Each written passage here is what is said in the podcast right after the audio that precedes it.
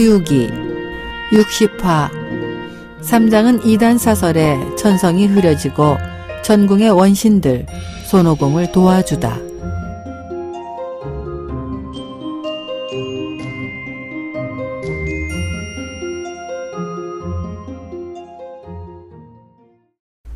지난 시간 요기의 마법에 걸려 산 밑에 깔린 오공은 삼장을 생각하며 못내 안타까움에 몸부림치다 못해 큰 소리로 부르짖었습니다.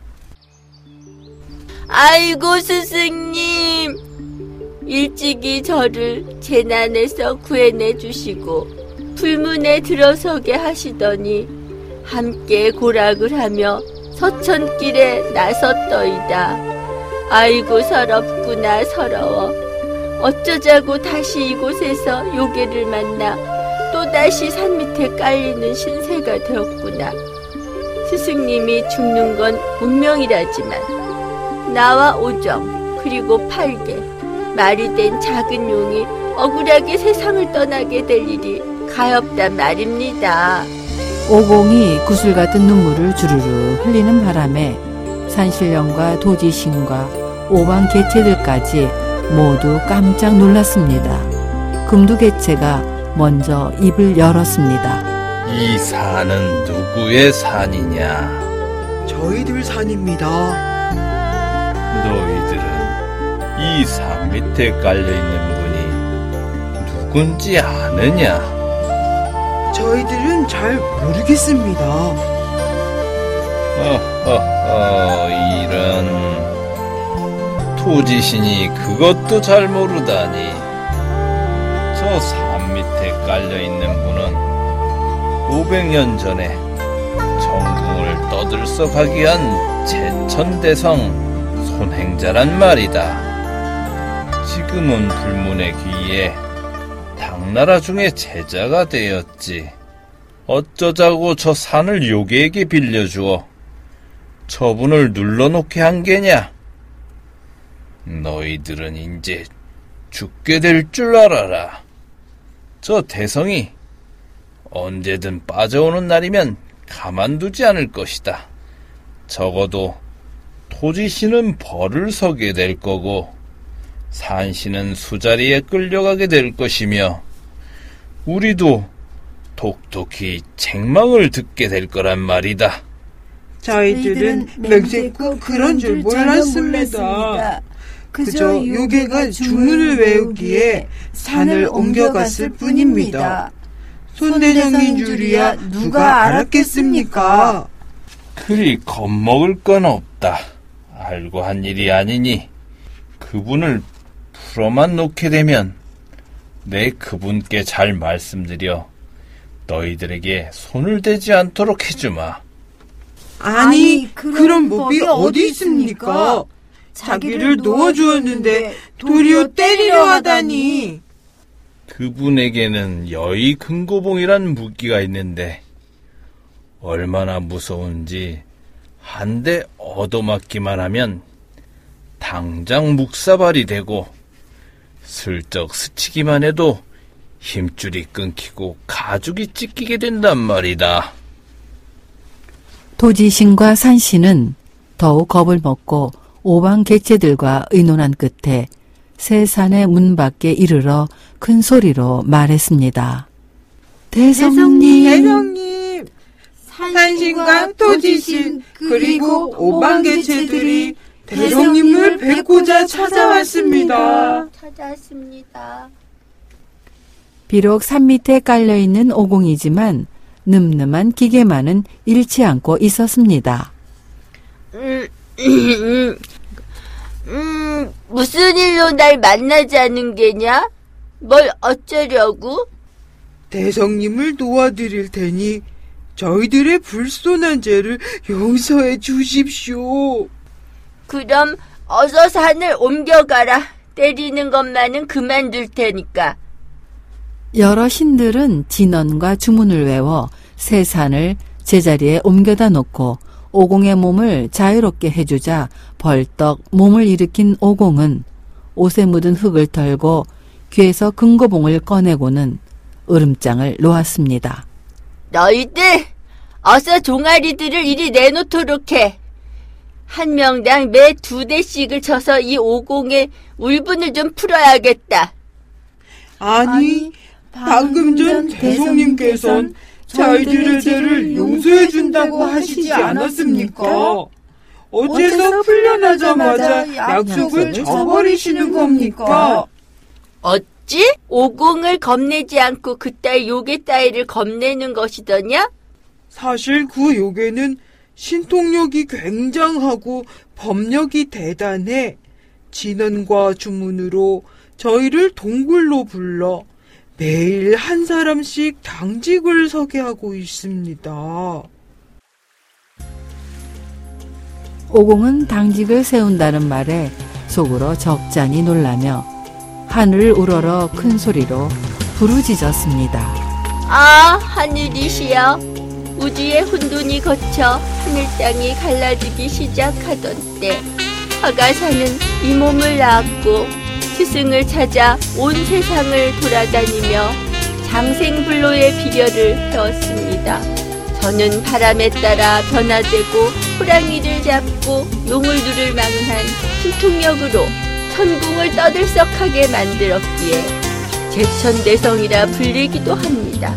하지만 지금껏 산신과 토지신을 함부로 부려본 적이 없거늘 어찌 감히 이 요괴가 그들을 종으로 삼아 당직을 서게 하는 것입니까? 하늘이시여 이왕 이 오공을 낳으신 이상 어찌 또 저런 요괴를 낳으셨단 말입니까? 이렇게 오공이 탄식을 하고 있는데 산의 움푹한 곳에서 노을같이 환한 불빛이 이쪽으로 다가오고 있었습니다. 너희들이 동굴 속에 들어가 당직을 섰다면 저 불빛이 뭔지 알겠구나. 예, 저것은 요괴의 보물이 내뿜는 빛입니다. 아마 요괴가 보물을 갖고 대성님께 항복을 받으러 오나 봅니다. 음, 일이 좀 재밌게 되었구나. 그 동굴에는 어떤 놈이 있으며 누가 그 놈들과 왕래를 하더냐? 예, 요괴는 단약을 만들기 좋아해 진인이나 도사들과 교제가 깊습니다. 아하! 그래서 그놈이 늙은 도사로 둔갑을 해 우리 스승님을 속였구나. 그럼 매를 치는 것은 잠시 접어둘 테니 우선 돌아들 가거라. 내 가서 그놈을 해치울 테다. 오공은 몸을 번뜩여 늙은 도사로 둔갑하고 얼마 지나지 않아 작은 요괴 두 마리가 나타났습니다. 오공이 금고봉을 들어 그들의 발치에 내밀자 두 요괴는 발부리가 채어 벌썩 앞으로 엎어졌습니다. 웬 대먹지 않은 늑다리 같으니 우리 대왕님이 평소 도인을 존경해 오지 않았다면 우린 당신과 한바탕 했을 거요.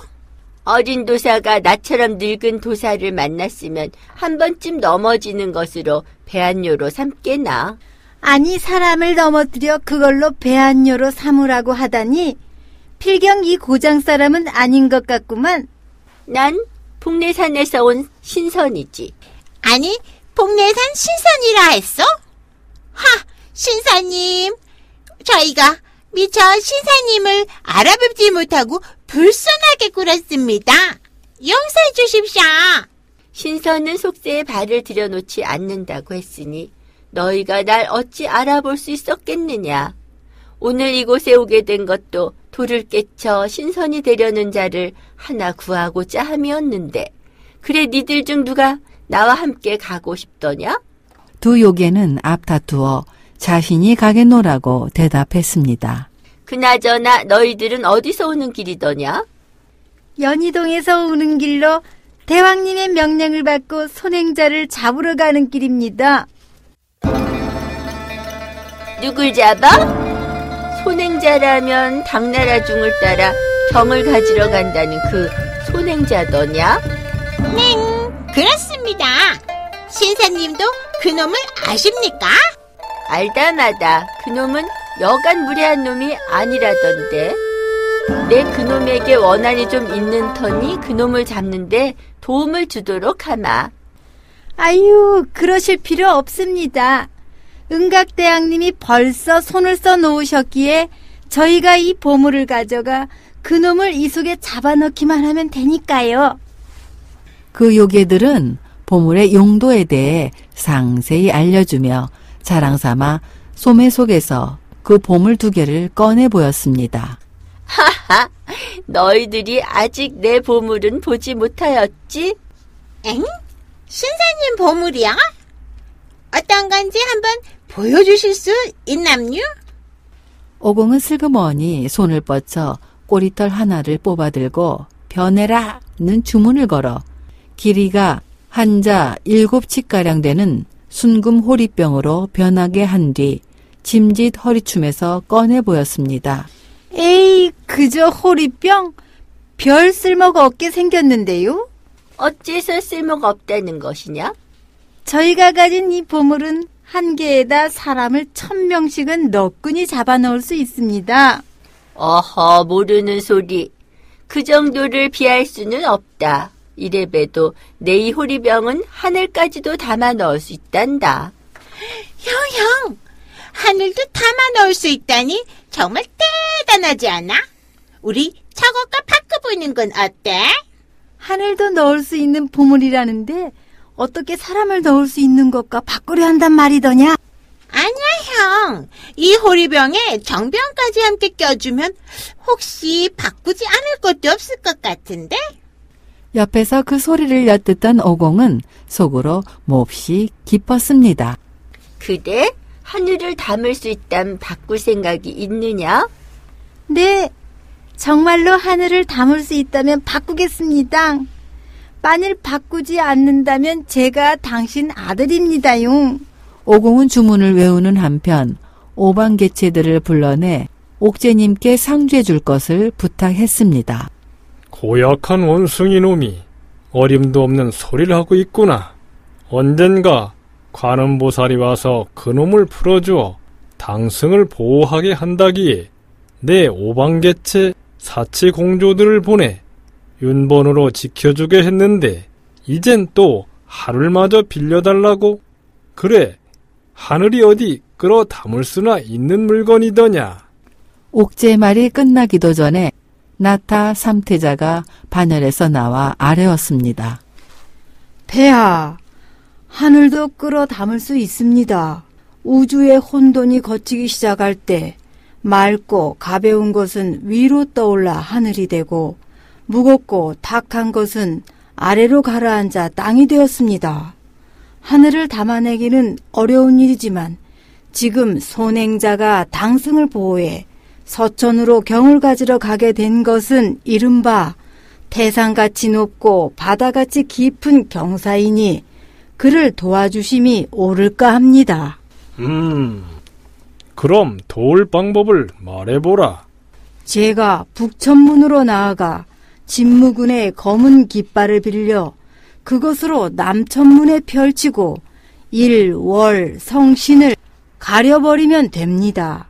그래서 상대편의 얼굴조차 안 보이는 어둠이 이루어지면 손행자는 요괴를 속여 하늘을 끌어 담았다 할 수 있어서 결국 손행자를 도와준 거로 됩니다. 나타 태자는 그 길로 북천문으로 나아가 진무군에게 사정을 아뢰었습니다. 나타 태자가 도울 거라는 소식을 전해 들은 오공은 요괴를 쳐다보곤 하늘을 담아내 보이겠다고 큰 소리를 쳤습니다. 오공이 주문을 외우는 순간 때를 같이해 나타 태자는 검은 깃발을 펼쳐 일, 월, 성신을 모두 가려버리고 우주는 갑자기 금은방같이 캄캄해졌습니다. 한낮이었는데 갑자기 캄캄한 밤이 된 거지? 하늘이 효리병 속에 들어갔으니 어두워질 수밖에 더 있느냐? 신사님은 지금 어디서 말씀하고 계십니까? 앞이 하나도 안 보이고 말소리만 들릴 뿐 얼굴이 안 뵙니다.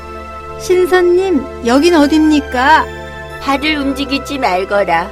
여긴 발의 기슬기다. 발을 헛디뎌 아래로 굴러떨어지는 날엔 7, 8일이 걸려도 바닥에 닿지 못한다는 것을 알아라. 아유, 이제 됐습니다. 그만 그만하고 하늘을 도로 내놔주십시오.